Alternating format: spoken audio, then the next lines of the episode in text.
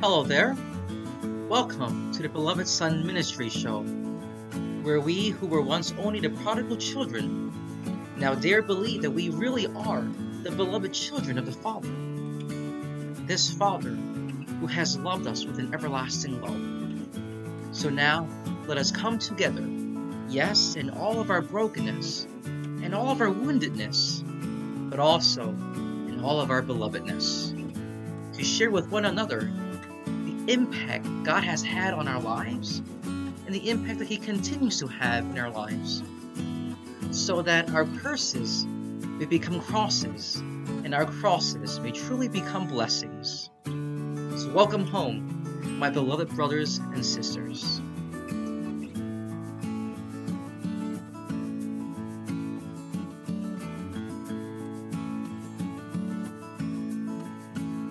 Hello, everyone happy fifth Sunday of Easter. I hope you are all doing well. Um, I believe Easter, the Easter season is, is almost come is almost coming to an end. Um, but it's been um, an, an, interesting Easter. I think you will agree with me that um, in, in, in, these times of pandemic, but but none, nonetheless, there's nothing that can take away our Easter joy. Not even this pandemic because this joy is a joy that must radiate from our own hearts, the hearts of knowing that we're loved. We're loved by God, by God who is also our Father. Let us pray in the name of the Father and of the Son and of the Holy Spirit. Amen. prayer that I will start with today is the collect from um, the Mass um, for the fifth Sunday of Easter. Almighty and ever living God, constantly accomplish the paschal mystery within us. Those you are pleased to make new in holy baptism may, under your protective care, bear much fruit and come to the joys of life eternal. Through our Lord Jesus Christ, your Son, who lives and reigns with you in the unity of the Holy Spirit, one God, forever and ever. Amen. In the name of the Father, and the Son, and the Holy Spirit. Amen. Now, this this past week, the readings were, were all about Jesus, of, of being our good shepherd, being the gate, being the light, and being the way, the truth, and the life. I think it's very providential that these readings are, you know, are coming to us in a time when maybe we're we're reaching a point in our um,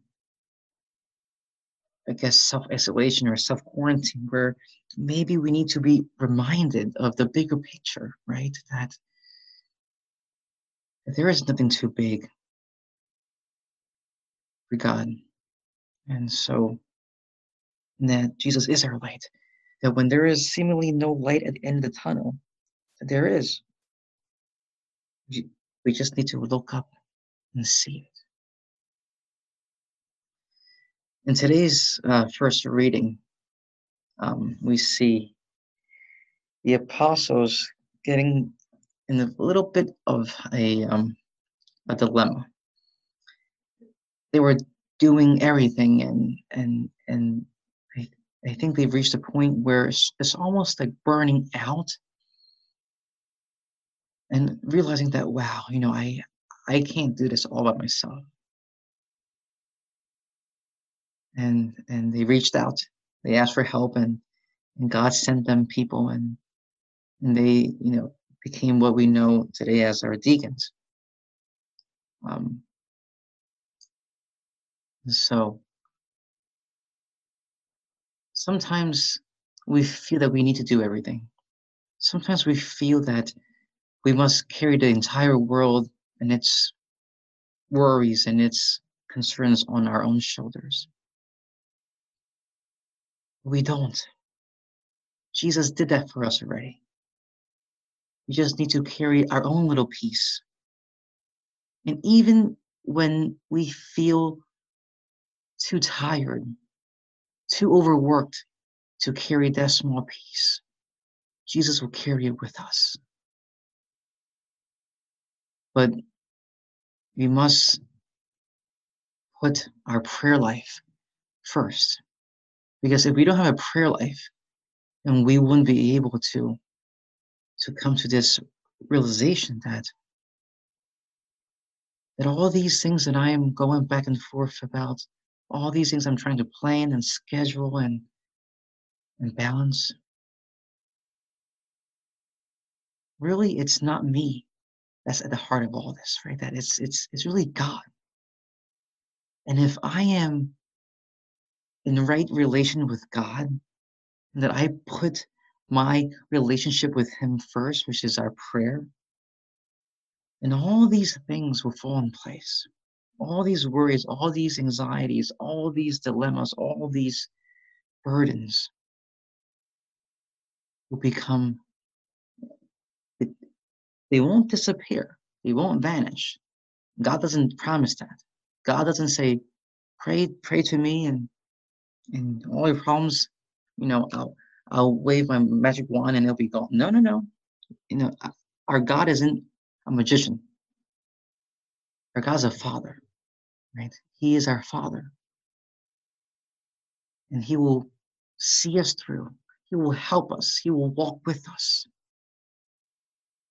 But all this must come from our prayer life. So I encourage all of us that in the midst of, of our busyness, in the midst of our busy schedules, to find time for prayer. And it could be as, as little as a minute, five minutes, 10 minutes, the beginning of the day, in the middle of the day, at nighttime, before bed. Just say, Lord, I need your help. I feel that I must do this all on my own, but, but I can't. Will you please help me? Tell him whatever it is that is on your heart. Tell him whatever it is that's troubling you. Because he wants to hear from you. He wants to. He's your father. He wants to hear from you and he also wants to speak to you and speak with you. And we must never forget to also listen. As much as we pray by talking to God, we sometimes forget to listen. So let us not forget to listen in our prayer. In the second reading, we uh,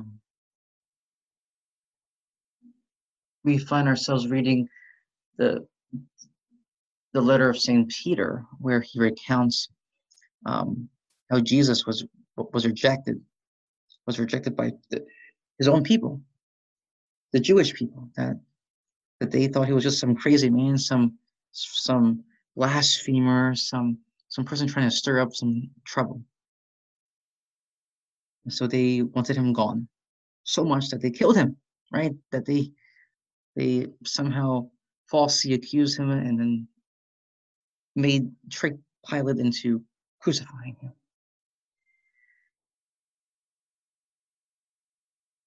And, and, and, and St. Peter reminds us from the scriptures that, that though Jesus was rejected, he was chosen and precious in the sight of God. And, he, and then he invites us to be like living stones and to let ourselves be built into spiritual houses, spiritual homes.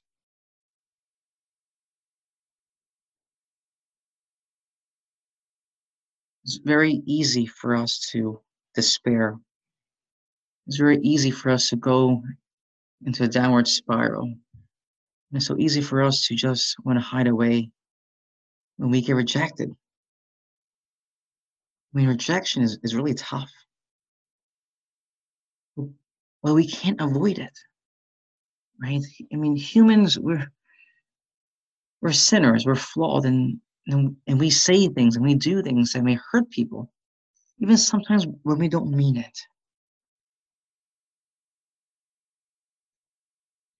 And so when we come to experience a rejection, let us always remember that though we may be rejected by our friends or our coworkers or our colleagues or or anyone else, even though they may reject me. Maybe it was because of an, a misunderstanding or whatever, whatever it may be. Let us never forget that God never rejects us, but instead He chooses us, He calls us, and He sees us as precious in His eyes. And that may we have the humility to see that maybe this rejection is opening my eyes to see something deeper. Maybe our Lord is trying to teach me something about myself through these times of rejection. Why did I feel this way when so and so said this about me? What is it about that that makes me cringe and, and that makes me feel so embarrassed and shameful? What is it? Mm, and let our Lord speak to you about that. Because He always speaks to us with love and mercy. In the same way, let us also do that for others. That we may never re- reject anyone who comes to us. Because when we reject them, we reject Jesus, and we when we reject Jesus, we reject the Father. And we don't want to be in that situation. So let us heed the call and let ourselves be built into spiritual houses, fitting for our Lord, that only emanates love and mercy and compassion. Finally, in our gospel, we see our Lord saying and answering questions. Right, first he says to us, "Do not let your hearts be troubled. You have faith in God, have faith also in me." Right. Whenever those worries and those anxieties come up, remember what our Lord said. He says to us today, "Do not let your hearts be troubled. Have faith in God and have faith in Him." He's with you. Call out to him. He's with you.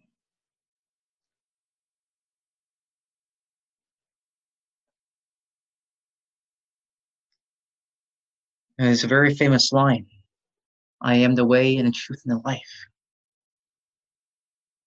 No one can go to the Father except through me, right? I am the way and the truth and the life. And when we are lost in our path in life, that Jesus would show us the way. And when we are facing decisions of perhaps what's right and wrong, Jesus is the truth. And when we have lost sense of who we are, lost sense of what it is that we're called to do, and have lost sense of what it means to live, let's always remember that Jesus is the life. And as I was reflecting on on this verse, it, it dawned upon me that that Jesus,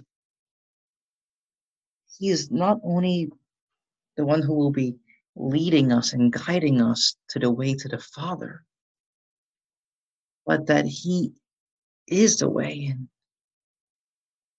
and what that means is, is that he's not just going to hold your hand and and walk you to the Father, but but but but He will lay down His life so that you can walk on Him, because He is the way. When it seems like it's a broken bridge between where I am at and where God is, He becomes that bridge for us, for He is the way. That when there seems like there is no way out, when there seems as if there is no path for us to walk on, Jesus becomes that path for us. Yes, he tells us today that I am the way. where there seems to be no way, He is the way.